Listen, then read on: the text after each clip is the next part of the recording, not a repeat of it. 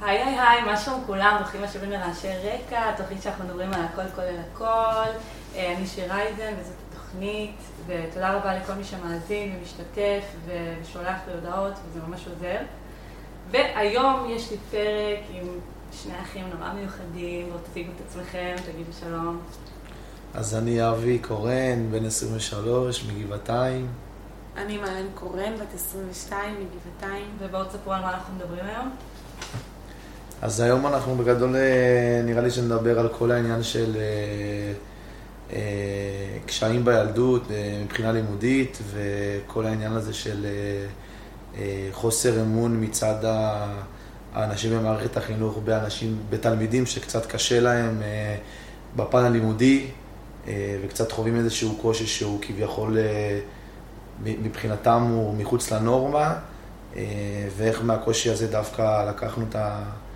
אה, את המנועים ופשוט אה, עלינו כלפי מעלה וכל אחד עם המסלול שלו בחיים והיום שנינו סטודנטים אז אה, זה כל התהליך. הפרק הוא בעצם על לקויי למידה, לקות בלמידה. ש... כן, לקות למידה ואיך באמת שבסופו של דבר אין דרך אחת להצליח, זאת אומרת ש...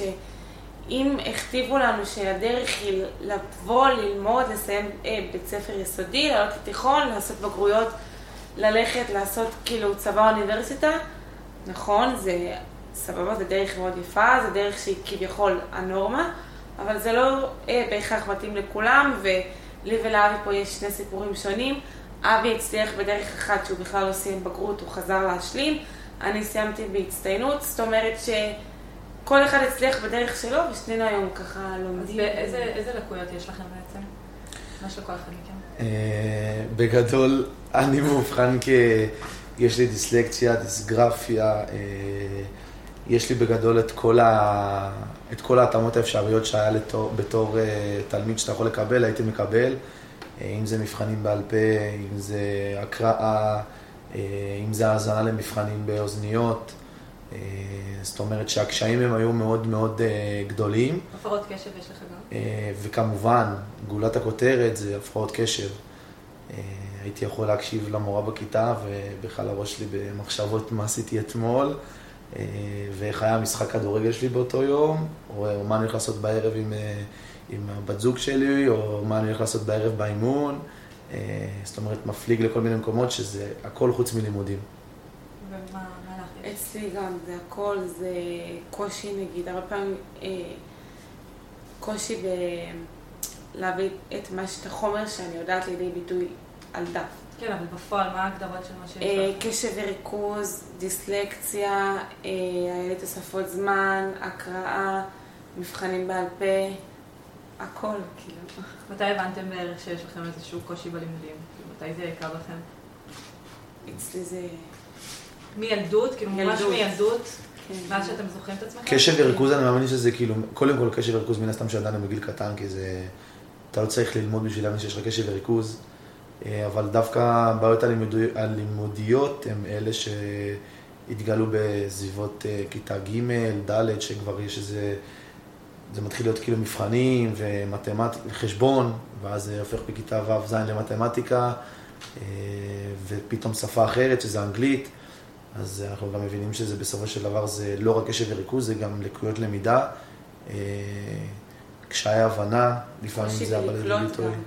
נגיד, אני, כאילו לוקח לי זמן לקלוט עד שהם מבינים, צריך לקרוא לפעמים משהו כמה פעמים עד שאתה מבין. זה כאילו דברים כזה, אה, לי גם היה מאוד קשה לקרוא. עד כיתה נחשבת ז', לא ידעתי בכלל לקרוא, אני זוכרת שבכיתה ו' מה זה אומר לא יכולתי לקרוא? זאת אומרת שאני אתן לך דוגמה קלאסית. בכיתה ו', אה, שיעור אה, גיאוגרפיה, המורה אומרת מי רוצה להקריא, מעיין מצביעה, טוב, אה, זה, מקריאה כזה, נקטעת, ואז כזה, טוב, אם את לא יודעת לקרוא, אז אל תקראי, ככה היא זרקה לי. אבל זה לא יותר מוריד לך את הביטחון. אבל את באמת לא הצלחת לקרוא, שהיה לך חוסר ביטחון להקריא מול כולם, בגלל זה נתקעת. יכול להיות שזה חוסר ביטחון עם כאילו. שילוב של שניהם. כן, כי בסופו של דבר, אה, הקשיים גם באים ממקום של, נגיד, כשיש לך משהו, מישהו שמכיל אותך ומרים אותך ועוזר לך עם הקשיים, כן. אתה יכול להצליח.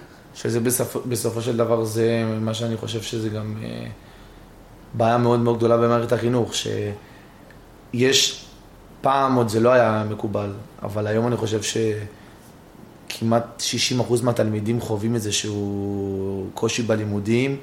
אה, כמובן קשב וריכוז זה כבר משהו שהוא כבר נהיה בנורמה. למה פעם- אתה חושב שזה נהיה בנורמה? אה, קודם כל, אני חושב שיש על זה, שפשוט יש הרבה יותר אנשים שמודעים לזה שיש להם את זה, ואני חושב שפשוט אנשים כבר התחילו להבין שזה כבר נהיה חלק מהעולם, שכמעט מרבית האוכלוסייה חווים את זה. כמובן, יש דרגות, יש דרגה מאוד מאוד נמוכה, שזה כמעט אתה לא מרגיש, יש דרגה בינונית, ויש דרגה שזה מנהל לך את החיים. אני, סתם דוגמה, אני חוויתי את זה ברמה שזה היה משפיע לי על החיים. למה? אה, גם נגיד שהייתי משחק כדורגל בגיל קטן, שחקתי כדורגל מקצועי, ומאז שאני זוכר את עצמי, תמיד היה לי קשה, כאילו, גם במשחק עצמו, לשמור על ריכוז. תמיד היה לי קשה, כאילו, תמיד הייתי עסוק בכל הרעשי רקע ובכל הדברים שהם מחוץ למגרש, ואף פעם כאילו לא הייתי מפוקס 100%. אה, אם זה בלימודים, אז בלימודים תמיד, תמיד הייתי מפוקס בהכל חוץ ממה שאני צריך ללמוד. אה, אם זה עם חברים, הרבה פעמים אני מוצא את עצמי בשיחות עם חברים, ולא בקטע רע, אבל פתאום אני חשוב. מאבד מישהו, ומבחינתו זה יכול להצטער כי אני, לא, אני מזלזל בו, לא לא. מקשיב לו, אבל הוא לא יודע מה אני חווה. וברגע שכאילו נהיה על זה שיח, וכמובן שכבר זה לא כמו פעם, יש על זה שיח הרבה, אה, כאילו שיח פתוח, אז אנשים כבר התחילו להבין ש... שמרבית האוכלוסייה סובלת מזה. יש לזה גם השפעות טכנולוגיות. נכון. בגלל כל הטלוויזיות, האייפדים. חד. משמעית. וגם את יכולה לשים לב שפעם נגיד, אה, לא היה אה, הרבה כיתות מב"ר בבתי ספר, זה לא היה משהו כאילו נורמטיבי. היום נלחמים על כיתות מב"ר, פעם זה היה כאילו, לא היה ביקוש, היום כביכול הנורמה זה ללכת לכיתה שהיא יותר קטנה. ככה אתה יותר קולט, ככה אתה יותר מבין, מאשר כיתה של 30 תלמידים, שהיום מי רוצה להיות בכיתה כזאת, שאתה כאילו... גם ככה קשה להתרכז, ועוד 30 אנשים איתך, שלכולם בסופו של דבר יש, לא לכולם, סליחה, אבל להמון יש קשב וריכוז, כאילו מאוד קל כזה לאבד את הכל בשנייה. שבסופו של דבר זה גם כאילו מה, ש... מה שאני חושב, שהרבה מה... מהפערים האלה שנוצרו בשנים האלה, שכביכול אה, היינו כאילו בבית ספר שהוא כביכול רגיל, זה לא כי היינו בבית ספר רגיל, זה כי היינו בכיתה שהיא בסופו של דבר, זה 35 תלמידים עם מורה אחת, שתרצה או לא תרצה, המורה לא יכולה בסופו של דבר לגעת בכל אחד. גם אם היא הכי רוצה וגם אם היא הכי באמת רוצה לעזור לך, היא לא תצליח, כי זה לא אפשרי. זה, זה איזשהו משהו שמערכת החינוך, אני חושב שפשוט כשלה בה, שצריך להיות איזשהו משהו שצריך להתאים, אה, כמובן, ב, ב, ב, בעבודה משותפת עם, ה, עם התלמיד עצמו, עם המערכות שכאילו תומכות בזה, אם זה יועצת, אם זה מנהלת, אבל צריכה להיות איזושהי דרך ש... גם מי שיש לו בעיות קשב וריכוז וגם מי שיש לו לקויות למידה, הוא לאו, לאו דווקא פחות חכם ממי שאין לו את זה, פשוט יש לו קשיים שהבן אדם השני לא חווה, והקשיים האלה, ברגע שאין לך איזשהו מישהו שבאמת תומך בך ונותן לך את המעטפת, אז אתה צובר פער, ואז אנשים מגיעים לכיתה ח', ט', שבסופו של דבר הם לא אשמים במצב שהם נמצאים בו. הם לא אשמים. כי אם הם היו גודלים במדינה אחרת, שסתם דוגמה, הרבה מדינות באירופה, אה, יש 15, 15 תלמידים בכיתה. אז כמובן שאם יש לך קשב וריכוז, אז אתה מרגיש הרבה יותר בנוח, למורה יש הרבה יותר זמן לשבת איתך, למורה יש הרבה יותר זמן להכיל את מה שאתה חושב, את מה שאתה חווה, אה, וזה משהו שאין פה. אה, וזה גם אחת הסיבות שאני חושב שבאמת העניין הזה של קשב וריכוז, אה, גם נהיה שיח פתוח, כי הרבה אנשים, זה, זה מפריע.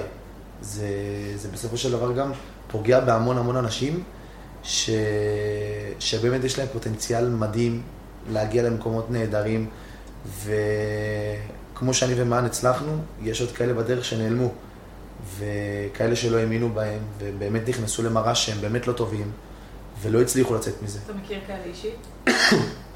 אה, אני מכיר הרבה אנשים. יש לי גם חבר שלמד אה, גם בבית ספר אלון, בבית ספר יסודי שהוא כביכול רגיל, ועבר אז לבית אקשטיין שזה תיכון ללקויות למידה, וגם שם הוא לא הסתדר. אה, וכמובן שהרבה גם מזה שהוא לא הסתדר זה כי הוא חווה המון הוא כאילו בא סוג של עם סטיגמות שהלבישו עליו, והוא בא, אותו ילד בן 16-17 בתיכון, פשוט עם הסטיגמות שהדביקו עליו בגיל קטן, שזה אתה לא יודע, אתה לא טוב, אתה לא תצליח. אה, וכמובן שהוא באמת, הוא לא הצליח, הוא לא הצליח לסיים בגרות, והוא בן אדם שאני מכיר אותו כאילו אישית, והוא בן אדם שהוא מתמטיקאי גאון, יש לו מתמטיקה ברמה מאוד גבוהה. הוא יודע להתנסח, הוא יודע לדבר, אבל פשוט המערכת לא, לא, לא הכילה אותו כמו שצריך. אז מה איתו היום? היום הוא עושה, עשה קורס במשהו, קורס חשמל, ועובד בתוך השמלה, אבל אה, לא, אין לו בגרות מלאה, הוא לא סיים 12 שנות לימוד, אין לו בגרות מלאה. אה, אבל זה כי המערכת לא מותאמת אליו, זה לא שהוא לא בסדר. זה חד משמעית, חד משמעית, חד משמעית. וגם זה נסחר. כאילו, בגיל צעיר, אני יכולה להגיד לך שעד היום יש כאילו, אפילו לא במודע, בתת מודע, המקום הזה שהייתי ילדה ולא האמינו בי ולא ידעת ואת לא יודעת ואת לא חכמה מספיק, זה חווה, אני חווה את זה בתואר. כאילו, אני זוכרת שביסודי מאוד, מאוד הייתי מזולזלת, באמת מזולזלת מצד המורים, מצד... כאילו, ו, וכל אחד צריך מישהו אחד שיאמין בו כדי שהוא יצליח, ואני בטוחה שאם היה מישהו אחד הזה שכשהייתי ביסודי היה מאמין בי, אז לא הייתי כאילו אמ, אוגרת איתי את, ה, את התחושות האלה. אתם הרגשתם שאתם לא בסדר? הרגשתם שמשהו אצלכם? נתנו לנו את ההרגשה הזאת. נכון, אבל מרוב שנתנו לכם את ההרגשה, הרגשתם בסוף... היה המון פעמים שהרגשנו שאנחנו לא בסדר. שאתם לא חכמים? כן, היה המון פעמים שזה קרה. המון פעמים. אולי אני לא חכמה מספיק, אולי אני, אולי משהו בי לא בסדר. אולי הבעיה בנו, כן, כאילו, אנחנו לא בסדר. כאילו, מה, אולי כאילו משהו בי לא מסתדר טוב? מה, כאילו... משהו לא מחובר. כן, משהו לא סבבה. ו, וזה באמת מבאס ש, שאתה ילד, ובסופו של דבר אם אתה רוצה או לא רוצה, החיים שלנו זה שלל אירועים בחיים שמביאים אותנו למקום מסוים בחיים, וכל פיסת דרך בדרך, אתה סוחב איתך משהו וזה נשאר. וזה נשאר, ויש, כמו שיש את הדברים הטובים, יש לו את הדברים הפחות טובים. יש עדיין תחושות כאלה שנשארו עד היום? ברור. וואו, אני יכולה להגיד לך, לטובה ולרעה, יש לי, אני יכולה גם להגיד לך שיש לי, כאילו עד התיכון ממש היה לי מאוד באמת קשה, ובתיכון גם, עד הבגרויות, הייתי כאילו לומדת והייתי משקיעה, תמיד הייתי משקיעה, אבל אף פעם לא, זה לא היה בא לידי כאילו ביטוי בציונים, או כאילו בפועל, עזבי ציונים. כאילו לא הייתי רואה שאני באמת מממשת את הפוטנציאל שבאמת יש בי. ואני לא אשכח שבכיתה י"א היה לי איזה בגרות בספרות, אה, ואז הייתה מורה והיה מתכונת, אז עשיתי מתכונת, ממש למדתי קשה, השקעתי, הוצאתי בה, נכשלתי. ובאתי, כאילו, אמרתי, תקשיבי, כאילו, ניבה, אין מצב שלמדתי והשקעתי ונכשלתי, זה לא שלא למדתי.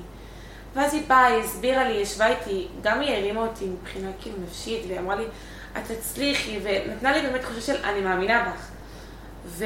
וכיוונה אותי בהתאם ללקויות שלי, ללמיד, כאילו ללקויות למידה שלי, ובאמת נתנה לי, תלמדי ככה, תעשי ככה, ובזכות זה, מתכונת כאילו מועד ב', הוצאתי מאה. ואז בבגרות כבר הכל כאילו רץ לי בצורה מאוד טובה, אבל לא אשכח אותה. אז יש את הדברים הפחות טובים, ויש גם את המקום הזה שמרים, ויש לי גם, הנה, דוגמה לזה שכשמורידים אותך, מה קורה, וכשמרימים אותך, כמה אתה יכול למנף את ההצלחות שלך. וגם זה עד היום כאילו מלווה. כן. היום כאילו כל אחד במסלול בחיים שלו, אם זה אני בתואר שלי, בתואר שלה, אבל uh, עד היום שאני יושב בכיתה, בתואר, uh, זה מלווה אותי. כאילו לפעמים יש בי פלשבקים שפתאום מחזירים את אותו אבי בגיל אה, אה, שמונה, תשע, אה, פתאום כאילו אני רואה את עצמי בכיתה, ועולה לי פלשבקים כאילו, הנה זה אתה עכשיו, זה כאילו אתה יושב, אתה לא יודע, כי לפעמים יש קטעים שאתה לא מבין את החומר, ואז פתאום אני ישר אומר לעצמי, רגע תתעורר, אתה כאילו, אתה בתואר, אתה כאילו fucking אקדמאי, תראה לאן הגעת, אם לא היית יודע, לא היית מגיע. אז כאילו תתעורר לעצמך, אתה יודע. וזה איזשהו, איזשהו loop שכאילו, גם היום אנחנו חווים אותו, אבל היום אנחנו כבר יודעים איך להתמודד איתו, שפעם לא ידענו איך להתמודד. ואין מה לעשות, זה משהו שנסחב איתך כאילו כל החיים. אה, גם היום אני מוצא את עצמי לפעמים אה, יושב בכיתה, ו... ופתאום שואל את המורה, כאילו, את המרצה, אה, לא הבנתי X, Y, Z, ו... ובתור ילד הייתי מתבייש להגיד שאני לא מבין. שאולי יצחקו עליי ולהגיד הוא טיפש, הוא לא חכם, הוא לא מבין. אה, אבל ברגע שהתבגרתי והבנתי שהחיים הם לא דרך אחת ולא כולם מבינים כמו שיוחאי מכיר, או לא כולם מכירים כמו שסטודנט אחר מכיר, אלא כל אחד יש לו את הדרך שלו. כל אחד יש לו את הדרך הבנה שלו, את הדרך שהוא בא, הוא יודע להביע את עצמו, אמ, וזה לגיטימי וזה בסדר לגמרי. וכמו שמען אמרה, אין דרך אחת שהיא כאילו המסלול להצלחה. זאת אומרת שכל אחד יכול ללכת בדרך שלו ובמסלול שלו, והתביעות רגליים שלו הם אלה שיביאו אותו להצלחה. זאת אומרת שלא איפה שכבר הלכו, גם יש דרכים אחרות שאתה סולל לעצמך ושם אתה תצליח. אמ, ובסופו של דבר גם זה משהו שהוא חשוב והוא התמיכה של ההורים, התמיכה שבאה מהבית. שגם שהגיעו רגעים שלא האמינו בנו ושאמרו לנו שלא נצליח ואמרו לנו שאנחנו לא מספיק טובים, תמיד בבית אני זוכר שאימא שלי ואבא שלי תמיד אמרו לי, אתם חכמים, אתם חכמים, אתם אינטליגנטים, אתם יודעים, אתם, יש לכם אינטליגנציה מאוד גבוהה, אתם תצליחו, אה, וזה לא משהו שהיה קורה אם אה, לא הייתה תמיכה מהבית, וכמובן לאיפה שעברנו, לתיכון שעברנו, זה היה כאילו חממה. אה, המורים שם פשוט חיבקו אותנו ועטפו אותנו, ובסופו של דבר זה כל מה שילד, זה כל מה שילד צריך. את המבוגר הזה ששנייה ייתן לו את המעטפת, ולאו דווקא יקל עליו. הם לא יקלו עלינו, לא היה לנו הקלות. כמובן, מה שהגיע לנו, כי הגיע לנו מהאבחונים, הגיע לנו. אבל עשיתי את אותה בגרות כמו שעושים בכל תיכון אחר בארץ, עשיתי את אותן שאלות שכל תיכון עושה בארץ, אותה בגרויות, הכל אותו דבר, פשוט ההבדל היחידי זה שלמדתי בכיתה יותר קטנה, עם מורים שבאמת מאמינים בי. ו... והיו שם בשבילנו. והיו שם בשבילנו לכל, כאילו... לכל, בכל סיטואציה שהיינו צריכים. מורים מדהימים. וזה שאפו ענק, כאילו אני, אני באמת רוצה, הם יודעים את זה כבר, כי כמה הרצינו שם ועשינו הרצאות, אה, אבל זה לא היה קורה בלי כל התמיכה הזאת, גם של ההורים מהבית, וכמובן גם מהמורים האלה שחיבקו אותנו ו- ולקחו אותנו, ופשוט סוג של, סוג של נולדנו מחדש בתיכון, מבחינה לימודית אני מתכוון. כי בתור ילד שאתה כאילו לומד, ואתה לא מצליח, ואתה חווה רק כישלונות.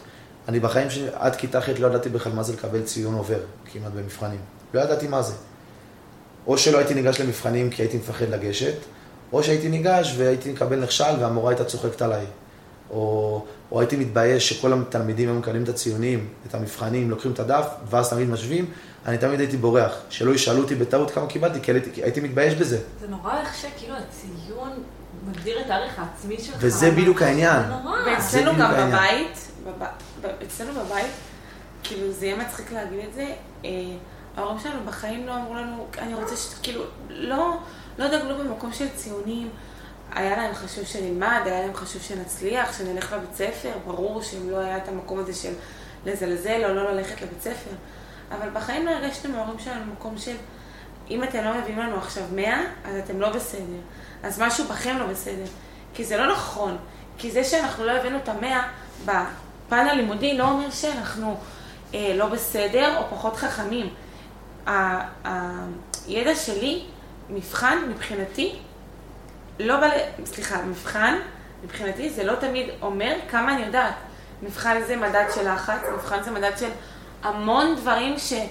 שכאילו, ש, שזה לא נשלט. לא משקף אותך. כן, לא משקף. לא משקף. היה לא לי עכשיו מבחן, שאני יכולה להגיד, הרגשתי שהגעתי אליו באמת מוכנה, וזה חומר מאוד קשה עכשיו במהלך התואר. ונכשלתי. ובהתחלה היה לי קשה, והתבאסתי, כי בכיתי, כי השקעתי, ובאמת למדתי. וגם אחרי זה ישבתי עם המרצה, כי מאוד היה לי חשוב להגיד לה, תקשיבי, אני... בואי נראה איך עוזרים לי. כאילו, גם בתואר. אני השקעתי, אני למדתי, אני לא חושבת ש... אני כאילו מגיע להצליח כמו כולם. ואני לא חושבת שזה שיותר קשה לי, אני צריכה לחוות את התסכול הזה של להיכשל ולהיות בפחד של אולי עוד הפעם להיכשל כשאני יודעת שלמדתי ואני יודעת את החומר. ובאמת עברנו על המבחן והיא ראתה, היא אמרה לי, אני רואה שזה לא שאת לא מבינה את החומר, אבל יש לי קושי בלהבין את השאלה, או להביא את זה לידי ביטוי בדף, זאת אומרת שאני יודעת להביא את החומר בעל פה, לדבר על זה, אני מאוד הם, לפעמים גם אני, קשה לי כזה להרחיב על החומר, אני מתמצתת, אני לא נכנסת כאילו לעומק, כל מיני דברים שלפעמים דורשים, ואין לי את זה, ואני עובדת על זה, ואני עושה הכל כדי שיהיה לי את זה יותר, וזה כאילו, זה מתסכל. וגם משהו נורא נורא חשוב זה שההורים שלנו גם, שגם כשפחות הלך לנו וגם כשפחות הצלחנו, הם תמיד דגלו באיזה מוטו שאני תמיד אזכור את זה, ואני זוכר את זה עד היום, וזה מביא אותי גם בתור סטודנט, גם בתור uh, בעל עסק, גם בתור חבר וגם בתור uh, בן זוג לבת זוג שלי, שזה קודם כל תהיה בן אדם. לפני ציונים, ציונים לא עושה אותך בן אדם יותר טוב, אתה יכול להיות ציון שמקבל 100, תלמיד, ש... סליחה, תלמיד שמקבל 100, uh, וכל המבחנים שלך מבריקים. אה, אבל אתה לא בן אדם אה, שמתנהג בצורה יפה כלפי אנשים, כלפי הסביבה שלך. לא אומר שזה מה שקורה, אבל זה לא עושה אותך בן אדם טוב יותר או פחות טוב יותר. זה, זה איזשהו מדד שאולי משקף קצת את, ה, את החוכמה, ולאו דווקא גם בצורה שהיא באמת נכונה. כי כמו שהיא אמרה, המבחן זה הרבה, זה מדד לחץ, זה מדד של... אה, יש לך זמן מוקצב, שיש אנשים שקשה להם שיש להם זמן מוקצב. אם תתני למישהו מבחן ותגידי לו, יש לך עכשיו חמש שעות, או תתני לו מבחן ותגידי לו שיש לו שעתיים, שאת יודעת שהשעתיים מספיק לו, אבל עצם העובדה שאמרת לו שעתיים, אז זה מכניס אותו לאיזשהו סטרס ולחץ, אז הוא לא יצליח להביא את עצמו לידי ביטוי. אה, ובסופו של דבר זה משהו שאני גם חושב שצריך כל הזמן להגיד גם לתלמידים, גם שמצליחים וגם שלא מצליחים. לא אומר שזה לא חשוב ציונים, זה חשוב, אבל זה לא, זה לא האישיו. זה לא שווה ערך אדם. קודם כל תהיה בן אדם טוב, תהיה בן אדם טוב כלפי החברים, משפחה, כלפי החברים שלך, כלפי החברים של, שסובבים אותך, חברים לכיתה, וזה משהו שאני חושב שכל תלמיד באמת צריך להבין, שהציונים זה חשוב, עוד פעם אני אומר, זה לא משהו שהוא לא חשוב, אבל יש הרבה הרבה הרבה הרבה דברים לפני, שתהיה בהם 100, ובאמת זה לא משנה אם אתה תסיים בגרות או לא תסיים בגרות, דברים יבואו לך בחיים, יסתדרו לך. ואני חושב שזה משהו ש... שאני אומר כאילו שהציונים בסופו של דבר זה חשוב וזה, וזה טוב, ותמיד כיף לקבל ציונים גבוהים, אבל זה לא, זה לא הפרמטר הכי חשוב בלהיות תלמיד. כמו שמשקל לא כתוב על המצח, גם ציון לא כתוב על המצח, וזה שמישהו, גם סתם באופן כאילו קולקטיבי, אם עכשיו סתם תלכי לעשות סקר, ותראי אה, ציונים של אנשים בתואר מסוים, לא בהכרח אלה שהיו מצטיינים או היה להם את הציונים הכי גבוהים, הם בהכרח אלה שהכי מצליחים. ברור. זאת אומרת שאני כאילו רואה את עצמי בתואר ואני אומרת, וואלה, לא בהכרח ההוא שיקבל 100 ויוציא 100, הוא יצליח יותר ממני, כי אני יכולה להגיד על עצמי שאני בן אדם מאוד ענייני, אני יודעת מאוד אה, לדבר עם אנשים. כן. אה, זה בשבילכם מאוד ורבלי. כן, ליצור אינטראקציה של שיחה, שבסופו של דבר אני לומדת תואר שהוא מדעי, תואר מדעי התזונה. בסופו של דבר אתה מטפל בבן אדם. אז זה שעכשיו אני אוציא מיות, מיות, מיות, זה לא מה שיגרום לי להיות מטפלת יותר טובה. אני צריכה להבין את הרגש של הבן אדם. ובן אדם אחד יכול להוציא מאה, אבל אפס רגש.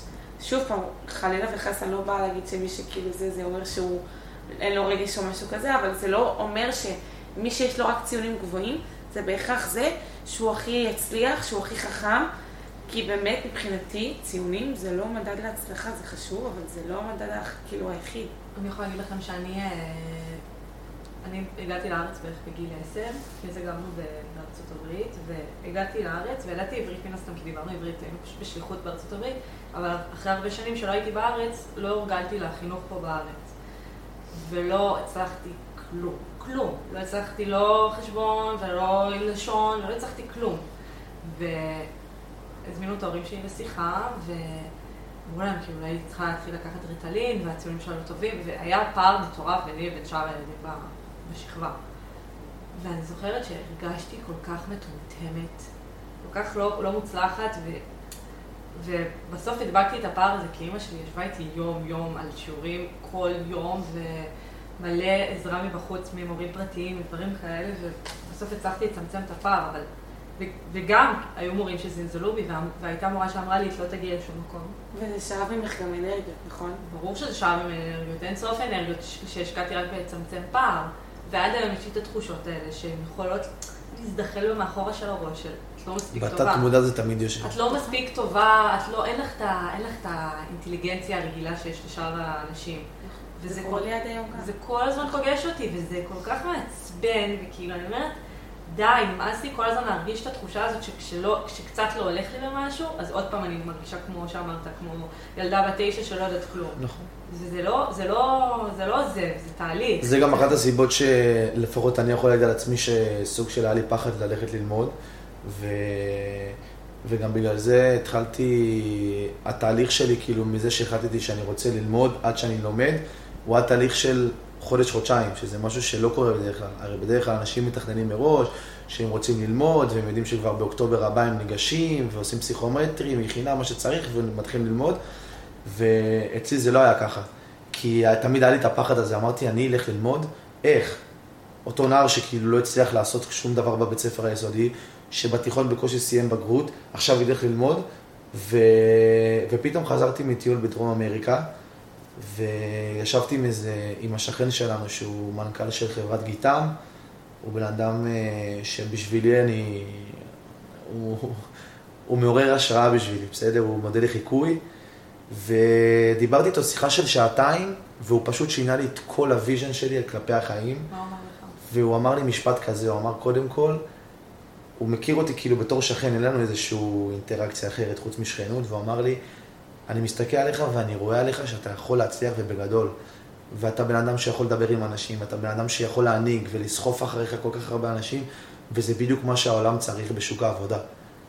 וברגע שהוא אמר לי את זה, וכמובן הוא גם נתן לי המון דוגמאות, והוא בסופו של דבר בן אדם שאנשים משלמים אלפי שקלים להיפגש איתו, והוא עשה את זה מיוזמתו האישית, וכמובן שביקשתי ממנו, אבל מיוזמתו האישית, ונתן לי באמת את הכלים הכי טובים בעולם, בכלל איך לגשת לזה, איך בכלל להסתכל על זה בגובה העיניים. ואני זוכר שהוא אמר לי את זה ויצאתי מהשיחה, ואמרתי לעצמי, מעכשיו אני מתחיל את התהליך ואני באוקטובר מתחיל ללמוד. זה היה באזור ינואר, אה, ינואר-פברואר זה היה, ואני זוכר שהוא אמר לי, לך תבדוק באוניברסיטאות, ולך תבדוק בימים פתוחים בכל מיני אה, אה, מכללות ואוניברסיטאות, תראה מה צריך. ו... ופתאום התחלתי לראות, והיה איזה רגעים שכאילו דיברתי בטלפון עם יועצי לימודים, ולא האמנתי. אמרתי, זה אני מדבר עם יועצי לימודים בשביל ללמוד? אני? איך? ואני זוכר את היום הזה שפתאום קבעתי לעצמי את הייעוץ לימודים במכללה למינהל, שאיפה שאני לומד היום, וקבעתי והלכתי, ופתאום יצאתי עם, הט... עם הטופס הזה שמה דורש ממני בשביל להתקבל לתואר, והסתכלתי ואמרתי, עשיתי את הפגישה הזאת איתו, משם אמרתי שאני מתחיל את התהליך, ויצאתי ואמרתי, אני עכשיו הולך להשלים את הבגרות שחסרה לי. השלמתי את הבגרות שחסרה לי במתמטיקה, עברתי אותה בציון טוב, ו... וזה לא הספיק. הייתי צריך לעשות גם מכינה, ואז הלכתי לעשות מכינה. וזה איזשהו תהליך גם שהמכינה נרשמתי קצת מאוחר, אז הייתי צריך לעשות מכינה מואצת, שזה מכינה של חודש וחצי, וואו. שמלמדים חודש וחצי חומר, שבמכינה רגילה מלמדים שלושה חודשים. ואני, אותו הילד עם בעיות קשב וריכוז, שבכיתה א', ב', ג', לא האמינו בו, ורק בכיתה י', י"א, פתאום התחיל קצת להבין מה זה לימודים, ולא סיים בגרות מלאה. סיים בגרות חלקית והלך והשלים אחר כך, על דעת עצמו, בכוחות עצמו, עשה שיעורים פרטיים. וניגשתי למכינה הזאת, היה לי קשה ממש, ממש ממש ממש, ובסוף עברתי אותה ונכנסתי לתואר, וכשנכנסתי לתואר אני זוכר את היום הזה ש... שפתאום הסתכלתי ואמרתי כאילו, איפה הייתי לפני שנה? הייתי בסוג של טיול כזה בדרום אמריקה של 40 יום, לא באמת משהו אה, קריטי. אבל כאילו הייתי בטיול דרום אמריקה, לא ידעתי מה אני עושה עם החיים. חזרתי, כמובן שהיה לי את העסק, עבדתי, אבל אה, לא באמת היה לי כיוון.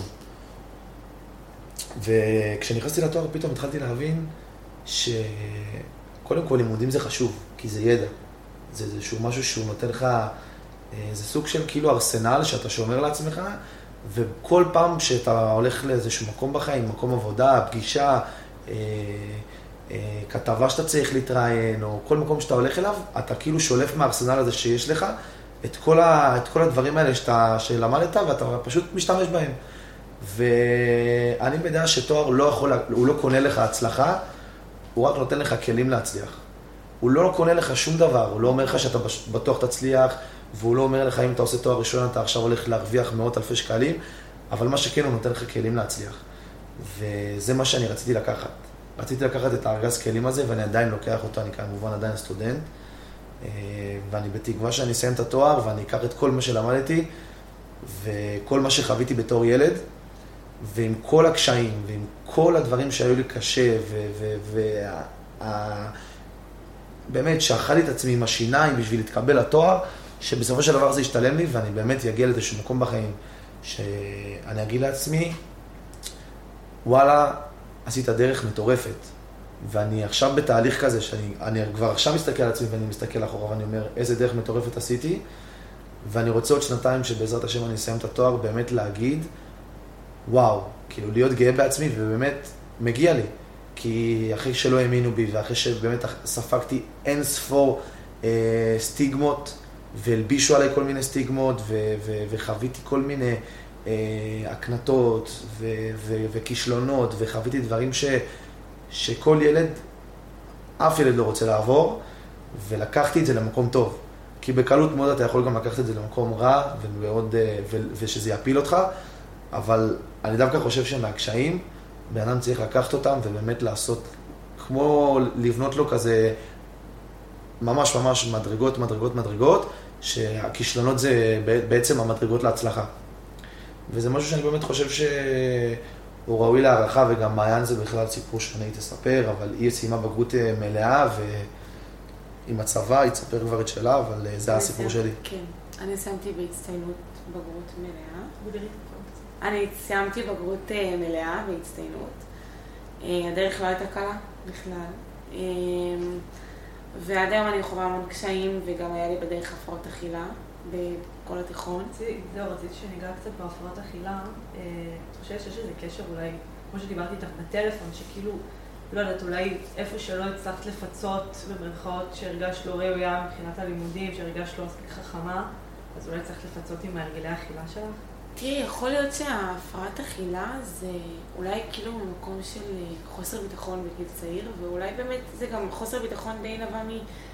שאת לא מצליחה, כי בלימודים את לא מספיק טובה, ופה את לא מספיק טובה, ופה את לא מספיק טובה, אז אולי אם אני אהיה אה, כביכול רזאי, או אהיה יותר רזאי ממה שאני היום... יש לך שליטה. ואז, בדיוק, ואז זה משהו שהוא בשליטתי, וכאילו, ואז אני שולטת עליו, אז הנה, הצלחתי במשהו, אני הצלחתי לשלוט בזה, שאני אקום, ואני אתאמן, ואני... כביכול אה, ירד במשקל, כי אני רציתי ושמתי מטרה והנה, צלחתי אותה. ויכול להיות שזה באמת כאילו איזה משהו שגם מתקשר לזה. אה, ואז באמת בכל התיכון היה לי באמת הפרעות אכילה, וזה גם משפיע, כי... זה משפיע על הלימודים. כן, אה, את, את רעבה, את לא אוכלת, את סובלת, סליחה, את פשוט סובלת. ואז את לא מרוכזת, ואת כאילו לומדת, אבל לא באמת לומדת. עכשיו, זה בתיכון, כן? ואז את כאילו, את, את, ואז את מגיעה לכיתה י"א, הולכת לצו ראשון, כמו כולם, ואת מתאמנת, אז את אומרת, וואו, אני רוצה להיות מדגית, כאילו, את באה לצו ראשון, אני הולכת להיות מדגית. ואז אה, אומרים, רגע, אני רואה שיש לך הפרעת אכילה, ואני... היית כבר מאובחנת בשלב הייתי מאובחנת, כן. ואז אני כאילו בשיא תמימותי אומרת לו, כן, היה לי, אבל אני כבר יותר טוב. עכשיו, לא באמת הייתי עכשיו, אה, אבל כן, אמרתי, מבחינתי, אני רוצה להתגייס. הוא אומר לי, את לא יכולה להתגייס. אני אומרת לו, מה? הוא אומר לי, כן. עכשיו אני כאילו בשוק, אני מתקשרת לאמא שלי, אני זוכרת את זה, חזרתי באוטובוס, אז כיתה י"א, אין לי רישיון עם זה. אומרת לה, אמא, לא מגייסים אותי. היא אומרת לי, מה? אני אומרת לה, כן, תקשיבי, כאילו, מה? אני בשוק. ובהתחלה היה לי מאוד קשה, ובאמת בכיתי. באמת לא גייסו אותך בגלל זה? לא גייסו אותי בגלל זה. וואו. ולקחתי את זה מאוד קשה. לא ידעתי שלא מגייסים בגלל. כן, לא מגייסים, כי... ואז גם כשהשנתון שלי היה בצבא עם הקורונה. ובאמת, אם אני הייתי עושה צבא בזמן הקורונה, אני בן אדם שמאוד הייתי בשליטה עם האוכל, ועדיין יש לי קטע שאני אוהבת להיות בשליטה על האימונים שלי, על הדברים שלי, על הכל. וכשיש את הקורונה, אז שום דבר לא היה בשליטה של אף אחד, ואם הצבא החליט שהוא סוגר אותך בבסיס, אז, אז הוא סוגר אותך בבסיס. ומבחינתי, כאילו, בדיעבד זה היה גם מזל שלא הלכתי לצבא. כי אם הייתי בצבא, בקורונה, והיו אומרים לי, את עכשיו פה ולא יכולה לצאת הביתה, אז מבחינתי כאילו זה היה אסון, כי אני צריכה להתאמן, והאוכל שלי, וכל השליטה שלי, פתאום שום דבר לא בשליטה שלי. ואז אה, באמת כאילו לקחתי את זה מאוד קשה, וזה היה בין המשברים שחוויתי בחיים. אה, ואז באמת, אה, אחרי שסיימתי את הבגרויות, ובסוף גם באמת סיימתי בהצטיינות, אחרי שסיפרתי ש... היה לי את העניין הזה עם המתכונות, ואז דיברתי עם המרצה, ובאמת משם כאילו זה מינף אותי למעלה, כי היא כיוונה אותי באמת איך ללמוד לבגרויות, איך, איך ללמוד נכון, שזה משהו שלא נותנים בבית ספר. כל אחד, אני בתור אה, קולטת חומר שונה ממך, אני מבינה דברים אחרת. אז בוא נראה איך אני אבין את החומר, ובוא נראה איך אפשר למנף את היכולות שלי יש, ואת ההסתכלות שלי על הדברים, כי זה לא שאין לי יכולות. ראיתי אבל- פוסט בפייסבוק, סליחה, אני פשוט נזכרתי ואני מפחד שאני אשכח כי מאוד קשה בריכוז. ראיתי פוסט בפייסבוק שאמר משהו כל כך נכון, וזה באמת משפט שהוא, מבחינתי הוא, הוא מטורף. הוא אמר, "המ- מערכת החינוך מלמדת אותך הכל, חוץ מאיך ללמוד. נכון. וזה משפט שהוא מטורף, כי הם באמת מלמדים אותך הכל. את כל החומר, היסטוריה, גיאוגרפיה, לשון, עברית, גם לא באמת מלמדים. את אבל לא מלמדים אותך איך ללמוד. לא נותנים לך את הכלים לאיך ללמוד. ובסופו של דבר, כאילו, זה הדבר הכי בסיסי שבעולם. איך ללמוד? איך אני עושה שיעורי בית? איך אני יושב ללמוד למבחן? וזה משהו שהוא, מבחינתי ראיתי אותו, והוא כאילו... אני חושבת שגם מערכת החינוך היא אחד הדברים שלא חידשו במהלך כל השנים האלה, היא מערכת החינוך היא אותו דבר בערך מ-1890. נכון. זה לא נורמלי, כאילו, אתם, את- אי אפשר לקדם ולראות את הטכנולוגיה משתנה סביבנו, ועדיין אנשים לא יושבים בכיתה, בכיסאות, ורואים את הלוח תמונה. די, כאילו, אנחנו צריכים להבין ש. שיש קדמה מסוימת בעולם, ואנשים הם לא אותו דבר כמו שהיה ב-1890, אז זה לא הגיוני שזה בין הדברים היחידים הבודדים שלא השתנו עוד. והחברה השתנתה והכל השתנה, ומבינים שיש לקויות למידה, אבל זה משהו שעדיין קיים באותה צורה. וזה סוחב אותך גם קדימה. וזה מה שצריך, כאילו, זה, זה מה שגורם לך להרגיש את האישור הזה שאתה צריך, של האם אני בסדר, האם אני לא בסדר. האם אני קיבלתי מעל, אה, אה, לא יודעת, 80 במבחן, האם קיבלתי 60 במבחן, מה, מה הערך כאילו, כאילו, זה, זה מטורף, זה מטורף, ואתה מקבל את הערך שלך. וגם מערכת, כל המערכת החינוך, איך שהיא בנויה, זה, זה בית ייצור לפועלים. כל ה... השעות האלה שלומדים, ואז יש הפסקה, ככה זה היה פעם, כשרוצים לייצר פועלים, לא רוצים לייצר במערכת החינוך אנשים שיוזמים, נכון. אנשים שחושבים לצאת מחוץ לקופסה. עצמם, עצמאיים. זה לא, זה כשהיה את כל המהפכה התעשייתית, והיו צריכים מלא פועלים, אז היה הפסקה לאוכל, כמו שיש הפסקה לאוכל בבית ספר, עם הצלצולים, ואז חוזרים לעבוד, חוזרים ללמוד, וזה בית ייצור לפועלים לאנשים שלא יכולים לחשוב בשביל עצמם. בשביל, ואנחנו, שישראל עם כזה מקום של יזמות ו, וקדמה, אני חושבת שדווקא במדינה שלנו צריך להבין את עם זה. תעשיית הייטק באמת כאילו. משגשגת, זה לא סתם. start-up nation, ישראל היא כן. start-up nation, אז אנחנו צריכים. צריך כאילו, בעיניי כל כך לשנות את איך שהחינוך קורה פה בארץ, שחופשים 40 ילדים בכיתה ומנסים להקשיב למורה. וגם ש- רצים, כאילו, לא, לא באמת מבין, רוצים שתבין את החומר. כאילו, יש לי איקס חומר ללמד ב-X זמן, לא מעניין אותי מי הבין ומי לא. אני רכבת, אני עולה לרכבת, היא נוסעת, מי שעלה, עלה, מי שלא עלה. אני חושבת שמערכת ממשיך. החינוך מתאימה לאולי 10-15 אחוז מה- מהאוכלוסייה. חד משמעית. וגם זה עד היום, אני יכולה להגיד לך שעד היום אני לא מרגישה שיש את הכלים איך ללמוד נכון ב- בתואר. אני מוצאת את עצמי לא יודעת איך טוב לי ללמוד. אני, כאילו, אני מרגישה שלי יותר טוב ללמוד עם אנשים. לא כל אחד טוב ללמוד עם אנשים. אבל עדיין לא פיצחתי את ה... אני עד היום לא יודעת אם אני הומנית, אם אני אנליטית, אין לי מושג מה אני, אין לי מושג. כן? וזה משהו שכאילו הוא לא, כביכול את בגיל, אני נגיד בגיל 23 גם לא יודע, אבל זה לא משהו שאמור לקרות. אתה כאילו באיזשהו שלב בחיים אתה אמור לדעת מה אתה, מה אתה נוח לך, איך, איך אתה אוהב ללמוד, מה אתה אוהב אני- ללמוד, וזה משהו שמערכת החינוך לוקה בו, וכמובן שבסופו של דבר זה גם נובע כי יש המון דברים גם שבסופו של דבר, הרי כמו שאמרת, העולם מתקדם, ו... והכל מתקדם. הטכנולוגיה מתקדמת, ומערכת התחבורה מתקדמת, והטלפון וה... מתקדם, הכל מתקדם, אבל באיזשהו מקום מערכת החינוך תמיד נשארת מאחור, וזה גם בא לידי ביטוי בזה ש... מתי פעם אחרונה דיברו עם ילדים בתיכון, בבית ספר, על, אה, על השקעות, על קרן פנסיה, ברור. על דברים כאלה שזה בסופו של דבר זה על החיים. מיסים. על מיסים ש... להכין אותך לחיים האמיתיים. כן, שבן אדם פה נורמטיבי האמיתיים, משלם, כאילו אנחנו, בן אדם נורמטיבי משלם פה הון תועפות על מיסים. מלא מלא כסף הולך לקרנות של השתלמות וקרנות מנהלים, לא לימדו אותנו ואף אחד לא יודע איך להתנהל. בזה. ויש לי, אני עכשיו בתואר, יש לי קורס שנקרא מימון, יסודות, יסודות המימון, והמרצה היא, היא כאילו, היא ממש אמרה במילים האלה. היא אמרה, הבנקים בישראל בסופו של דבר נהנים על חשבון הגב שלנו, כי הם יודעים לא. שאף אחד לא יודע, אף אחד לא יודע. אולי 10% מהאוכלוסייה יודע איך להתנהל בשיחה מול בנק, שבסופו של דבר מה זה בנק? בנק זה המקום שכביכול כל הכסף שלך נמצא בו, וכסף זה דבר כביכול ש, שאיתו אתה עושה את הדברים החשובים בחיים, לקנות דירה, לקנות רכב, להשכיר דירה, לא משנה מה אתה עושה בחיים, ואף אחד לא יודע איך לדבר עם הבנק, ואף אחד לא יודע למה אף אחד לא יודע, כי מערכת החינוך לא דאגה להסביר לתלמידים בכיתה ט' אה, או י' או בתיכון, אני גם לא מדבר על יסודי, כי ביסודי זה לא מתאים, אבל בתיכון, על אה, התנהלות פיננסית, איך מתנהלים, איך אנשים נכנסים למינוס, איך אתה מנהל עצמך נכון, איך אתה באמת משקיע את הכסף שלך במקומות שצריך להשקיע, איפה לא משקיע, וזה דברים ש... שכאילו, עכשיו אני רק מבין כמה התיכון וכמה ה-12 שנות לימוד האלה, זה באמת, אפילו לא הבסיס של הבסיס של הבסיס, כי זה כלום בחיים האמיתיים. זה כלום בחיים האמיתיים. אתה לא יודע כאילו להתנהל עם, עם דבר שהוא הכי פשוט בעולם. לא, לא מלמדים אותך. איך להתנהל. בחיים. כן. איך אה, להתקדם. הרי בסופו של דבר, אה, אנשים בחיים, הם לומדים, סבבה, סיימתי בית ספר, סיימתי תיכון, הלכתי לצבא. יש כאלה שהולכים ולומדים, ויש כאלה שבוחרים בדרכים אחרות, שזה מבורך וזה יפה, וזה מהמם, באמת.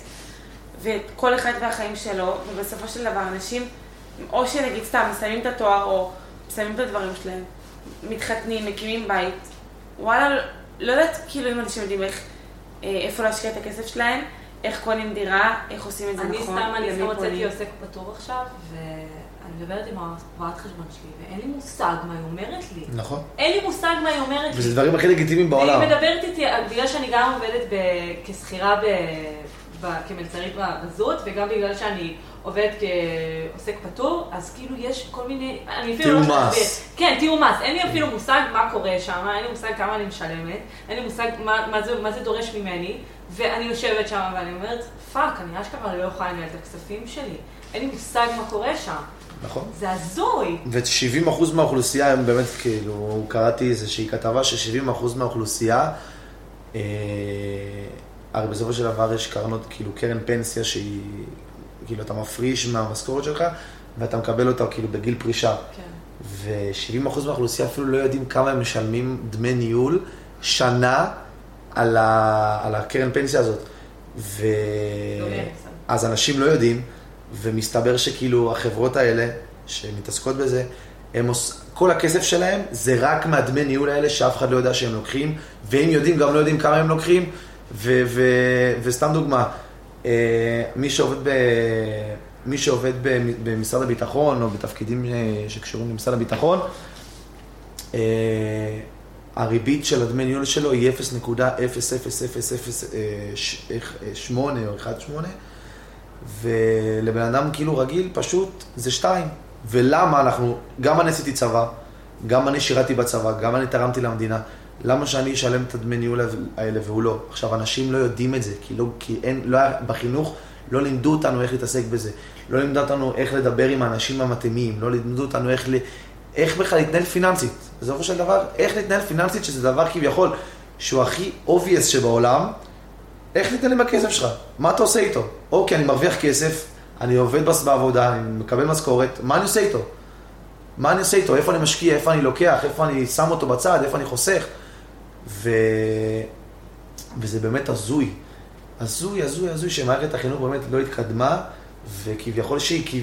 זה הדברים שאמורים להיות הכי, הכי, הכי מתקדמים.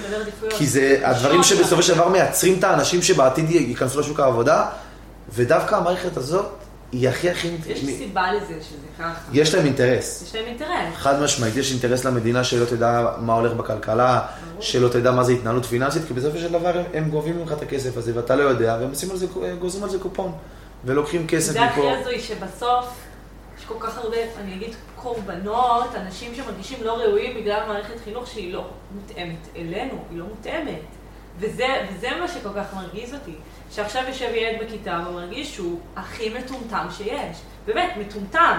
שמשהו בו לא בסדר בראש, שיש לו חיבור לא, לא בסדר בראש. וזה סוחב אותו גם קדימה. הוא סוחב איתו זה קדימה, מבאס, והוא ילך כי- עם זה כל החיים. נכון. תחושה של חוסר, אה, שאני לא ראוי. ואולי הוא לא ילך גם זה ללמוד בגלל זה. זה צלקת שבסופו של דבר אנחנו לא רואים פיזית, אבל היא תמיד נשארת ברור. ב- ב- בראש, ו- וזה תמיד.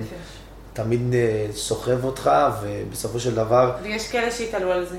יש סתם בדיוק, דוגמה, שילכו ללמוד. ויש גם כאלה שיפחדו, שהפחד יניע אותם. כי לא לכל אחד יש את הבית גם התומך. יש ילדים שמתדרדרים לסמים בגלל זה, מתדרדרים לאלכוהול, מתדרדרים לשחק עם חברים שלהם מלא ברחוב. בני כל נוער. היום. לא כל עושים אחד. גם יש לו את הבית התומך של אתה יכול ואתה תצליח. כי אתה יודע, בסופו של דבר, כל אחד צריך מישהו אחד שידחוף אותו טיפה, שייתן לו את הכיוון, שיכוון אותו, לא מכוונים אותנו. אה, אפילו ללכת, כאילו, כל אחד, לא אומרים לנו, שנייה לפני שאנחנו אה, מסיימים תיכון, בואו נראה, אה, תחשבו מה מעניין אתכם, זהו, אנשים לא יודעים מה הם רוצים לעשות. כן, שלהם. למה אנשים לא יודעים מה הם רוצים ללמוד? כי לא מכוונים אותנו במחשבה איך לחשוב מה הכי טוב עבורי. אנשים הם מתחילים ללמוד בגיל מאוד מאוחר, כי הם לא תמיד יודעים מה הם רוצים לעשות עם החיים שלהם. כי גם לפי דעתי הם לא קיבלו כיוון ב- גם, אני בבסיס. חושבת, לא, אמנם יש לימודים, כאילו נגיד אתם מצאתם את הכיוון שלכם בלימודים, אבל יש הרבה אנשים שדווקא הכיוון שלהם הוא לא דרך לימודים, לא דרך נכון. לימודים אקדמיים. וכאלה שגם וגם התחילו ופרשו באמצע, וזה גם תואר גם בסדר. יכול לגרום להרבה אנשים להרגיש שהם לא מספיק טובים. נכון. זה- זה- יושב על אותם דברים. כי זה גם מאוד, התואר גם, זה משהו שהוא מאוד קשה. אבל כאילו- התואר הוא איזושהי משבצת שה... הוא, הוא, עוד פעם, אמרתי את זה גם מקודם, הוא לא מקנה לך הצלחה, הוא נותן לך כלים. זאת אומרת שגם אדם שלא עשה תואר יכול להצליח באותה מידה כמו אדם שעשה תואר, ואפילו יותר, או בן אדם שעשה תואר אפילו יכול שלא להצליח, כי הוא לא לקח את הכלים ויישם אותם כמו שצריך.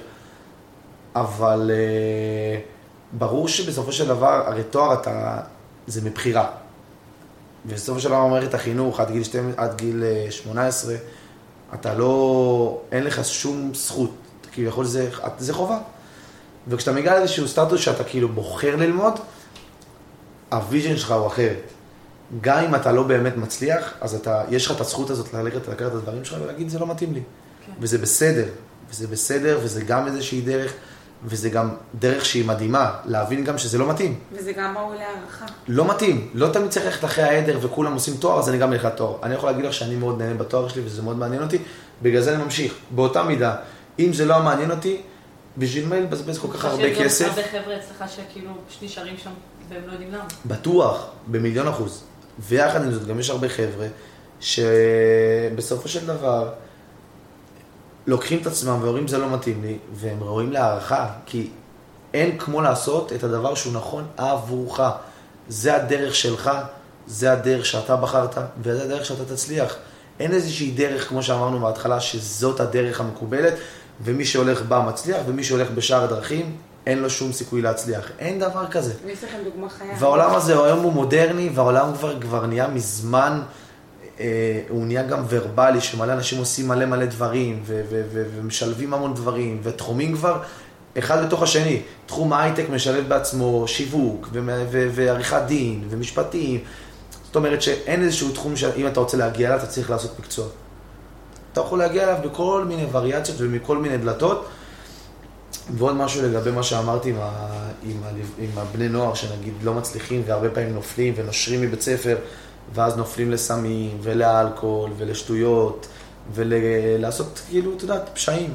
למסכים, קורונה. אני בסופו של דבר יכול להגיד לך על עצמי שהייתי נער, כאילו, ש- הייתי ילד ששיחק כדורגל מגיל 4 עד גיל 21, ואם לא המסגרת הזאת, שבסופו. של דבר, כן, המסגרת הזאת של הכדורגל, שסוג של הייתה משהו שהיה כל חיי בערך, לא בהכרח שלא הייתי גם במקום הזה של אה, מנסה פתאום פה לשתות אלכוהול, או מנסה פה פתאום לעשן. דרך אגב, בחיים שלי לא עישנתי, בחיים לא שתיתי אלכוהול. ו... בחיים לא שתית אלכוהול? בחיים לא גם שתיתי אני. אלכוהול. רגע, מה זאת אומרת? אני לא מבינה. אפילו לא עישנתם ולא שתיתם. אלכוהול? לא, כלום. מה. זאת אומרת? בירה? כלום. מה? כן. כן. מה, מאיזה סיבה?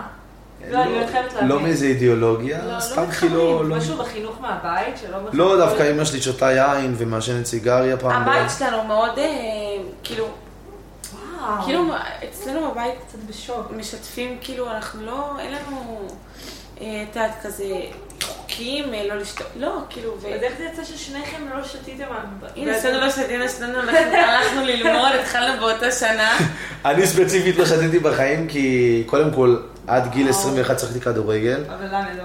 וכביכול כאילו שמרתי על תזונה נכונה, וזה לא היה חלק כאילו מה- מהלקסיקון של בכלל לשתות ומה עם אלכוהול. יציאות עם חברים? לא, אני חושבת שנגרנו פה, זה שהוא ממש מעניין. הייתי יוצא ולא שותה, ודרך אגב גם היום אני יוצא ואני מרים אה, לפעמים כשאני רוצה נגיד להיות חלק, אז אני מרים, מבקש מהברמנית שתביא לי צ'ייסר מים, שאני רק ארים את הכוס של הצ'ייסר, שכאילו יהיה באווירה. ומה מה הסיבה שלו? אתה בגלל הכדורגל זה לא היה חלק מהעבודה? לא, בגלל הכדורגל, עד הכדורגל, אני כבר לא משחק כדורגל, פרשתי.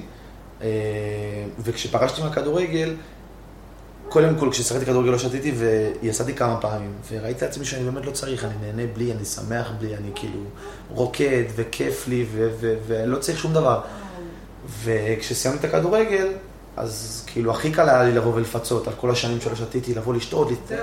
אבל זה לא סקרן אותי, וזה גם עד היום לא מסקרן אותי, ויכול להיות שיבוא יום יסקרן אותי, ואני אנסה. כרגע זה לא, מסק... זה לא מסקרן אותי, וגם בגלל זה אני לא מנסה, אבל זה לא איזה מאיזושהי אידיאולוגיה מסוימת שאני אמרתי לעצמי, עכשיו אני לא שותה בגלל XYZ. זה פשוט לא מעניין אותי, לא מתחבר לזה. כן. רגע, ואת גם, מה הסיבה שאת לא? אז אצלי, כאילו, בתכלס גם אני לא מתחברת, ואני גם חושבת שכשה... כאילו, הרי הפרעת אכילה שלי הייתה בתיכון. ואז כשאת סופרת קלוריות והכל זה, אז את לא תלכי תשתי. וגם פחות הייתי יוצאת, כי כאילו הייתי, הייתי, היה לי פחות טוב כזה, ופחות הייתי... אני גם עד היום לא בן אדם של עכשיו לצאת, להתקרחן במסיבות. אני לשבת עם חברות כאילו בבית קפה, דברים כאלה, אני סבבה עם זה. אבל אני חושבת שגם, כאילו מהקטע של הפרעת אכילה, שאת עם הקלוריות ואת מתעסקת במשקל מאוד. מאוד מאוד, אז את כאילו לא תבזבזי את זה במרכאות על לשתות, כי חבל על הקלוריות, כאילו. את מבינה? ואז הכל כזה ביחד, ואז לא יודעת. יש לך עד היום הפרעות אכילה? יש לך אה, אה, שאריות של? חד משמעית, טריגרים. זה, זה כאילו, זה, אתה עם הזמן, ברוך השם, אני יכולה להגיד שאני בן אדם מאמין, והאמונה גם מאוד, כאילו, עוזרת לי עם זה, אתם ומאוד בית דברים. בריא דרך אגב? כן, אני שומרת שבת ואימא שלי גם. התחזקתי גם בזכות ההפרעת אכילה. היה איזה מרוץ גבעתיים שרצתי, באותו בוקר כזה עשיתי שחרית. אמרתי, טוב, כזה אמרתי לבורא העולם, אם אני לוקחת מקום ראשון, כאילו, אם אני יכולה לקחת מקום ראשון. קיבלתי מקום ראשון עד גיל 19, במרוץ של 20 קילומטר. כן. זה היום שישי, אז כזה כאות תודה, אמרתי, יאללה, אני שומרת שבת. שמרתי אה, שבת. לא משנה, התחלתי, המשכתי לשמור שבת, ואז אה, לקראת הקיץ רציתי, רציתי להפסיק, כי היה לי כבר מאוד קשה. חברות שלי לא שומרות שבת, אה, בבית, את יודעת, עושים קידוש ולא מעבר. ואז אמא שלי כזה אמרה לי, "את רוצ- אחרי הרבה לבטים ופה, אה, בואי נשמור איתך שבת, כן, שבת לא. עכשיו, להפיל על מישהו לשמור איתך שבת זה גדול. ואז כאילו, לא היה לי כזה נעים ממנה, ואז היא אמרה, בואי ננסה, בואי נתחיל. נכון, באמת שלחתי לך הודעה ועלת תמיכה. נכון, נכון, אני שומרת איזה שבת. קטע. אוקיי. ואז היא שמרה איתי שבת אחת, מאז כאילו היא לא הפסיקה. עד היום אני והיא שומרות שבת, מאז הבית מאוד התחזק, זה עושה מאוד טוב. אתה גם שומע? אני לא שומר שבת, אני כאילו, אני בן אדם מאוד מאמין, זה גם, האמונה גם מאוד עוזרת לי, גם בלימודים, גם זה בחיים. שקט, זה נותן לך... אני הייתי בחינוך דתי, אז אני... כאילו זה, אני יכולה להגיד לך שזה משרה לי שקט. אני במבחנים, בסמסטר הראשון, הכל היה לי קשה, הכל הייתי בלחץ. כל מבחן הייתי רושמת, אין עוד מלבדו, ברון אמיתי. עברתי הכל במועדי א', אבל זה לא משנה. זה, זה כאילו, האמונה, זה סתם, נכשלתי עכשיו במבחן הזה, זה לטובה. אני לא יודעת למה, אבל זה לטובה. מפה אני אצמח, מזה שדיברתי עם המרצה, והיא באה והיא ישבה איתי והיא הסבירה לי, והיא גם הבהירה לי שזה לא שאני לא מבינה את החומר, וזה חומר קשה. אז סבבה, אז אני לא איזה, לא, יש בי משהו לא סבבה. יש לי איזשהו קושי מסוים, אבל אני אצליח. יש לי שאלה על הקטע של השתייה, נגיד, בדברים חברתיים. זה לא משהו שכאילו משפיע, פוגע בחיי חברה שלכם? אם שאנחנו לא שותים. כן. אני ספציפית- יש אנשים שזה כן יכול. כן. אני ספציפית יכול להגיד לך ש... שזה לא פוגע, ו... ודווקא הפוך, כאילו, דווקא עצם זה שאני עומד, כאילו, עומד על שלי, הכוונה שאני לא נסחף אחרי מה שכולם עושים, ואם זה לא משהו שאני אוהב אז אני לא אעשה, דווקא זה כן ראוי, כאילו, להערכה, ו... ואני חושב שכאילו, אנשים גם מסתכלים על זה ככה. כאילו, הוא לא הולך אחרי העדר, הוא לא הולך משהו שכולם עושים, הוא עושה משהו שכיף לו, שטוב לו, לא כיף לו, לא טוב לו, הוא לא עושה את זה. ו... וזה גם, בסופו של דבר זה גם משהו שכל החיים מלווה, לפחות אותי, לא לעשות דברים שכולם עושים כי כולם עושים. לעשות דברים שאתה רוצה לעשות כי אתה רוצה לעשות לטובתך, ועושים לך טוב. ועושים לך טוב. ואני יכול להגיד לך, להעיד על עצמי, שהיה לי הרבה קשרים בחיים עם אנשים ש... שניתקתי, כי באמת באיזשהו שלב הבנתי שהם לא טובים לי. כן. הם באמת לא טובים לי והם לא תורמים לי והם לא, לא נותנים לי שום דבר טוב ונותנים לי עשר דברים רעים והבנתי, הגעתי למסקנה שבסופו של דבר, אם אתה באמת רוצה להיות בן אדם אה, כמובן שטוב קודם כל, ואחר כך גם להצליח. אתה צריך להקיף את עצמך בסביבה תומכת, אה, סביבה טובה, סביבה של אנשים שמאמינים בך ולא מורידים אותך. כי היה לי הרבה חברים ש... שכאילו, חברים בדיעבד, עד אבל היום. שירדו עליי, שצחקו עליי. זה בגלל זה שאלתי, כי בטוח יש אנשים... לא על ה- לא על הקטע של האלכוהול. לא, אבל בכללי, זה שאתה לא לא- לא הולכת עם העדר, יש אנשים שישפטו את זה. אבל תמיד אנשים ישפטו, ותמיד לאנשים יהיה מה להגיד, והגדולה היא לבוא ולהיות. אני, ואני, ואני תמיד כאילו, היום, היום אני מאוד ב, ב, כאילו במחשבה של זאת אני, וברור שאני לא בן אדם שהולך ככה, ויש דברים שצריך להשתנות, כי אנחנו לא אה, חיים בחיים ואנחנו אנוכיים. אבל זאת אני, ואני לא שותה, וטוב לי ככה, ויש דברים שזאת אני, ומי שלא טוב לו, לרוויה, כאילו, תתקדם. זה החיים שלי, זאת אני. מה שעושה לי טוב אני אעשה. מה שלא עושה לי טוב אני לא אעשה. אנשים שלא עושים לי טוב אני לא אהיה שם. אני לא אהיה במקום שלא טוב לי. הרבה פעמים בתואר כאילו עם המון אנשים, וכל אחד בא מהחיים שלו מתרבות שונה. מאוד. והיום אני במקום שכאילו אני מאוד אומרת מה שמרגיש לי, ואני לא בתחרות עם אף אחד על ציונים. ואני אומרת, כי הרבה פעמים, אני לא, לא שואפת כאילו למאיות, לא במקום שאני מזלזלת. כי אני יודעת שאם עכשיו אני אשאף לציון הכי הכי גבוה שיש, אני בסופו של דבר אגרע מעצמי המון אה, חיי חברה, כי גם ככה אני משקיעה את המקסימום שלי, אם זה ללמוד 12 שעות ביום לפני תקופת מבחנים, או ימים שלמים של למידה. זה היכולות שלי בפן הלימודי, ואני מקבלת את עצמי איך שאני. אבל אני יכולה להגיד שיש לי הרבה דברים אחרים שאני טובה בהם. בין אם זה שאני, אם החלטתי שאני קמה להתאמן היום ב-6 בבוקר, אז אני קמה להתאמן ב-6 בבוקר. אם זה שיש לי החלטות שאני אומרת, החלטתי אותן, אני עושה אותן. זאת אומרת שאם יש לי מילה מול עצמי, יש לי אותה. ואני יודעת לקבל, כאילו, להיות אה, חדורת מטרה, וללכת, כאילו, אם יש לי עכשיו משהו מול העיניים, אני אלחם עליו, ואני לא אוותר, ואני אצליח בזכות הכוח רצון הזה. אז סבבה, אז הציונים שלי לא יהיו מיות. זה לא אומר שאני פחות טובה. זה לא מגדיר אותי. נכון. אני בתואר, אני באתי במחשבה שזה גם הוריד לי משהו מהלב. אני לא מחפשת להיות מצטיינת. תמיד הייתי כזאת. בלימודים בת- בתיכון תמיד רציתי לקבל ציונים גבוהים וזה. לתואר אני באתי במקום שאני אעשה את המקסימום שלי להצליח. שוב פעם, ציונים זה בסדר, אני יכולה להגיד לאנשים שזה חשוב להם. אבל זה מבחינתי לא מדד להצלחה. כי אם אני אשאף לציונים מאוד מאוד גבוהים, אני גם אוותר על המון דברים מהצד, שאני לא בהכרח רוצה אותם. כי התואר הוא מאוד לוותר. בין אם זה לוותר על הרבה פעמים להיפגש עם חברות, בין אם זה לוותר על אה, לנסוע למקומות, המון פעמים אתה מוותר, אין מה לעשות. ואתה מקבל אותם באהבה. אבל אתה צריך גם לדעת לשים את הגבול. ואם אני יודעת שאני יודעת שאם עכשיו אני אשאף אה, רק לקבל מאיות ולהיות מצטיינת, וזה ישאב ממני גם כוחות נפשיים וגם כוחות פיזיים של באמת ללמוד ימים ולילות, אני לא רואה את זה כשווה.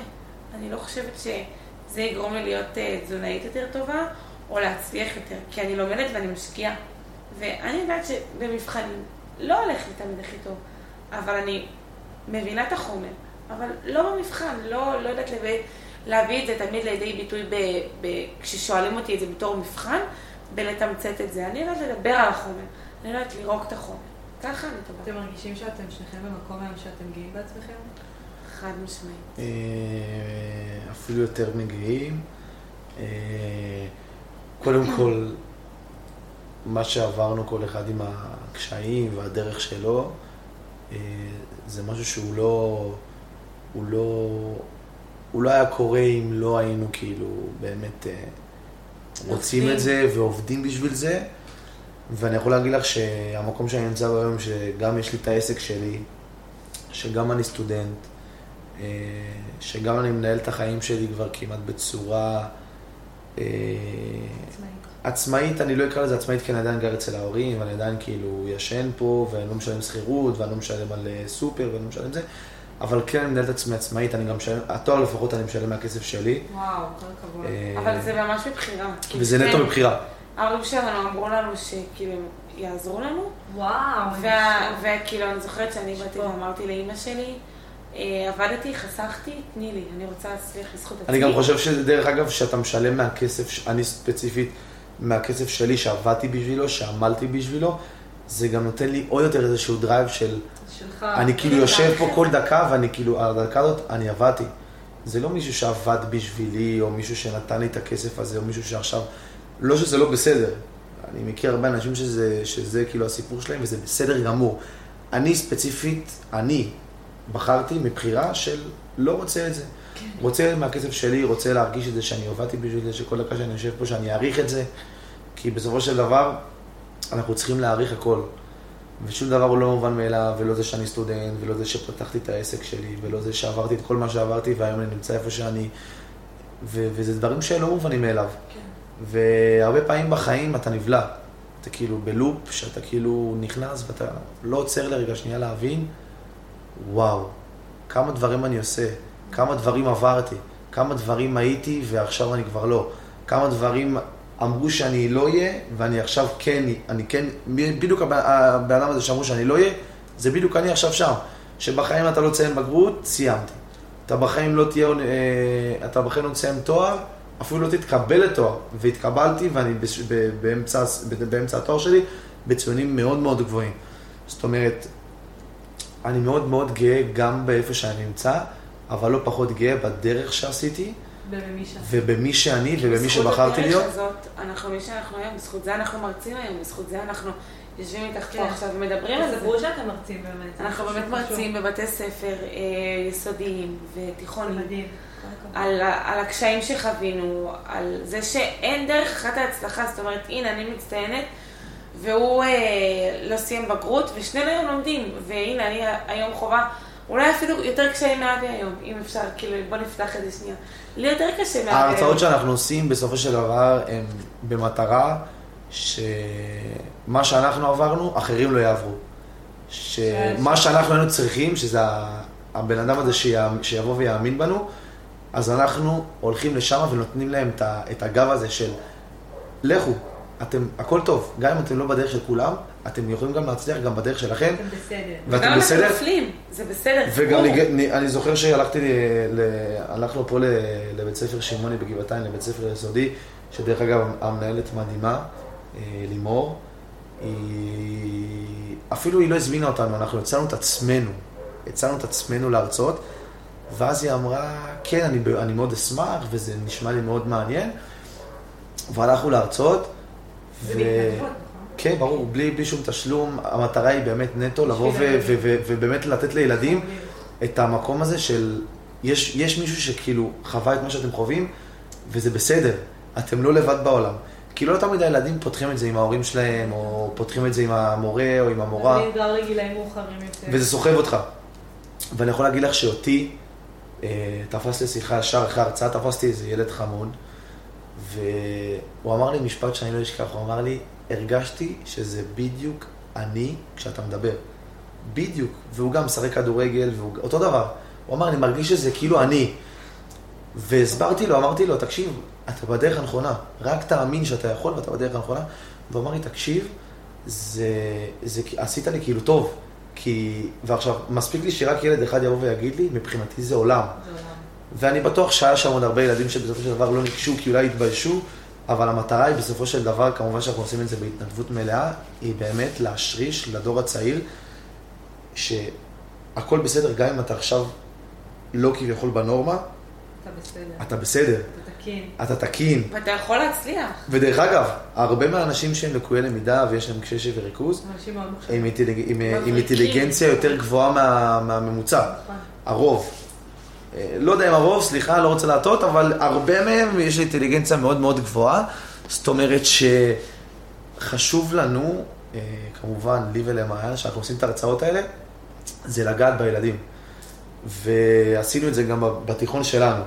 הלכנו לבית אקשטיין להרצות, שבית אקשטיין זה בכלל, זה, כמו שאמרתי לך, זה היה איזה מעטפת כזאת, שהיא כאילו סוג של באמת הכינה אותנו וכשיצאנו משם פשוט כל אחד התפוצץ בדרך שלו, כאילו יצא, היא הלכה לתואר שלה, אני השתמתי את הבגרויות, ואז התחלתי שוב פעם את העניין של התהליך של הלמידה. וכמובן שאתה יודע, כל הדברים האלה, עוד פעם אמרתי, לא היו קורים, לא... כמובן שזה הרבה תלוי בנו, אבל יש המון אנשים שכאילו, בסופו של דבר, תמכו בנו ועזרו לנו, וגם יש את הצד הזה של מערכת החינוך הטוב. דיברנו פה כמה היא לא טובה וכמה היא, היא קשה וכמה, אבל גם לפעמים יש אנשים שכן מאמינים.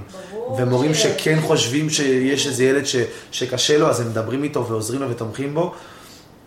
ואני יכול להגיד לך ש, שבבית אקשטיין בתיכון שהייתי, זה היה ניכר לעין, כאילו, כאילו אין, כל מורים המורים, אחד-אחד, כאילו, זה הבית ספר.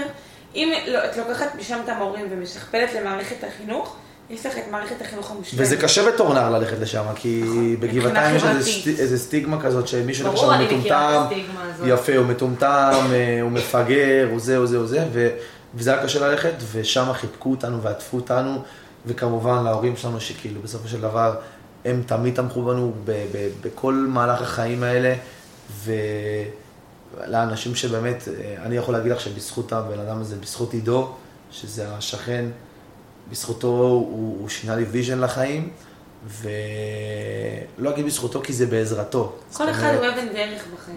בדיוק, כל מי שאנחנו פגשנו זה איזשהו חלק בתהליך, אבל בסופו של דבר, כאילו, כל האנשים האלה זה איזשהו, איזשהו, איזשהו סוג פאזל שמתחבר, והוא יוצר את התמונה המלאה והיפה הזאת ש... שחלמנו להגיע אליה בסופו של דבר. אפשר להגיד חלמנו כי... כי זה כן היה איזשהו חלום. אני, כאילו, החלום שלי זה היה לעשות שיעורי בית. בחיים לעשות שיעורי בית, והגעתי פתאום לתואר ולאוניברסיטה, למכללה, סליחה, ופתאום התחלתי לעשות שיעורי בית, התחלתי לשבת, ופתאום הרגשתי שאני עושה עם עצמי משהו שלא הייתי עושה, וזה כיף. ופתאום חוויתי את הלימודים כמשהו כיף, כמשהו חברתי, יושבים כמה חבר'ה ולומדים, ולא כמשהו שהוא רע, ולא כיף, ולא טוב. ו... אז זה, זה משהו שהוא כאילו גם, אה, אתה יודע, זה, זה תפיסה, זה משנה גם תפיסה לפעמים, כשאתה בא בטוב, ל... כשאתה מגיע בטוב ובראש טוב, זה גם משנה לך את ה vision. וכשאתה משנה את ה vision אז הכל משתנה. וגם להקליל, להקליל, להקליל, לקחת הכל בקלות בחיים, ליהנות נכון. מהרגע. כי אנחנו גם, יש לנו קטע, אנחנו במרוץ, ורוצים להספיק. אנחנו גם מאוד מלקים את עצמנו כל הזמן. מאוד. כמו שאת אומרת שאת לא, את אה, עכשיו תעשי כמו אבי ותלכי לים במקום ללמוד, את תלכי את עצמך על זה. ובאמת, את יודעת, אני הרבה פעמים בתואר מוצאת את עצמי מתוסכלת מהקושי, ובאמת, כאילו, בסופו של דבר, אני בחורה צעירה, אני בת 22, כאילו, הכל טוב, התואר, כאילו, אני בחרתי בו, אף אחד לא אמר לי, לכי תלמדי, לכי תעשי, אז תהני מזה. תהני מהחוויה, תהני מזה שאת כאילו צעירה, וסבבה, אז את לומדת, נכון, זה לא קל, נכון, זה לא תמיד זה, אבל יש גם המון דברים טובים, כמה חברות צברת משם, כמה חברות את צוברת בלימודים, כמה זה ממלא לך את, את משך היום, כמה את לומדת, משכילה, זה כאילו... כל דבר בחיים האלה הוא בסופו של דבר חוויה, ו... ונכון שזה באותו רגע קשה, אבל אה, כל, משהו ש... כל מה שעברנו בחיים, אם אבל זה... בדיעבד הכל עובר. אם זה בצבא, ואם זה בתיכון, ואם זה בבית ספר היסודי, אה, הכל זה איזה- איזושהי, חוויה שחווינו, ואיזשהו פרק בחיים, ש, שבסופו של דבר זה, זה פרק שהוא עוד פרק בספר, שממשיך כאילו להיכתב. כאילו אנחנו עדיין כותבים אותו, אבל זה פרקים כאלה יפים וגדולים ונכבדים. אה, וזה כיף גדול כאילו המקום שאנחנו נמצאים בו, ואנחנו קודם כל מלאי, מלאי שמחה, ו, וכמובן מוקירים תודה לכל מי שבאמת באמת באמת היה שם בשבילנו ברגעים הפחות טובים, וגם כמובן ברגעים הטובים, ותמך ועזר. וכמובן, אנחנו, אני לא לוקח מאיתנו שום דבר, אבל uh, גם צריך לפעמים גם לעצור ולהגיד תודה לאנשים שבאמת עזרו לנו. היה לי גם מרצה במכינה, דרך אגב, שגם היה לי איתו שיחות באמת ממש ממש ממש עמוקות, וכשפחות הלך לי, הוא אמר לי, תקשיב, קראו לו מושיקו, והוא אמר לי, אני זוכר שאמרתי לו, מושיקו, אני אעבור את המכינה? הוא אמר לי, אתה תעבור. אמרתי לו, אתה בטוח? הוא אומר לי, אל תדאג לי, אני אומר לך, אתה תעבור. וכשהוא אמר לי את זה, גם אם לא האמנתי שאני אעבור, אמרתי, אני עובר רק בשביל להראות לו שבאמת הוא צדק, ובסופו של דבר עברתי, כי באמת האמנתי. ובאמת האמנתי, ומשפט אחד שמישהו אמר לי, זה כאילו הדליק לי איזשהו ניצוץ, ועברתי את זה, ו... והוא אמר לי גם, לא הכל בחיים זה ציונים. אתה גם לפעמים צריך לשבת עם בן אדם, לדבר אחד מול אחד. לפעמים הרבה יותר משמעותי. זה כן, זה משמעית. שיחות של עומק. יכול להיות שיש בן אדם ש... שהציונים שלו הם נמוכים, אבל יש לו אה, אינטליגנציה רגשית מאוד מאוד גבוהה, והוא יכול לדבר עם בן אדם ולתת לו להרגשה... סטיב ג'ובס אפילו. גם תראי לי פעם. תראי לי פעם אה, איש מקצוע שהלכת אליו, ואמרת לו, תגיד לי, תראה לי שנייה את הגיליון ציונים שלך. היית מצטיין, כאילו, אתה היום אתה הולך לרעיון עבודה, כאילו, את יודעת, ברור שיש מקומות שזה חשוב הציונים, אבל זה, זה אולי ספתח טוב להתחלה, אבל אם אתה לא בן אדם שענייני, ברור, ובסופו בסדר, של אתה דבר הציונים- שאתה משווק את עצמך, זה בעולם. הציונים האלה זה, זה, זה, זה כלום שום דבר לעומת מי אתה ומה אתה מביא ומה. ומה שלך. ומי אתה, מה האישיות שלך. אתה יכול להיות בן אדם הכי גאון בעולם ולא תדע לדבר עם אנשים, זה, זה, זה לא ייתן לך כלום. לעומת זאת, אתה יכול להיות בן אדם עם, עם ציונים פחות טובים, או עם בגרות, או עם בלי בגרות, אבל אתה בן אדם של עשייה, אתה בן אדם שעושה, אתה בן אדם שיוצר, אתה בן אדם שמדבר, אתה בן אדם ש, שמפעיל את העניינים, שמנהיג. שאוהב לעזור. שיש לך כוונות טובות. זהו, ותודה רבה שהגעתם. תודה לך. תודה רבה לך על הזכות, תודה, היה לאללה. תודה. ממש כיף, תודה על הזכות, באמת תודה על הזכות. וזהו, ותודה רבה, ביי היה ממש חברים. כיף. תודה רבה רבה. The bag and the cup Add it up, Add it up.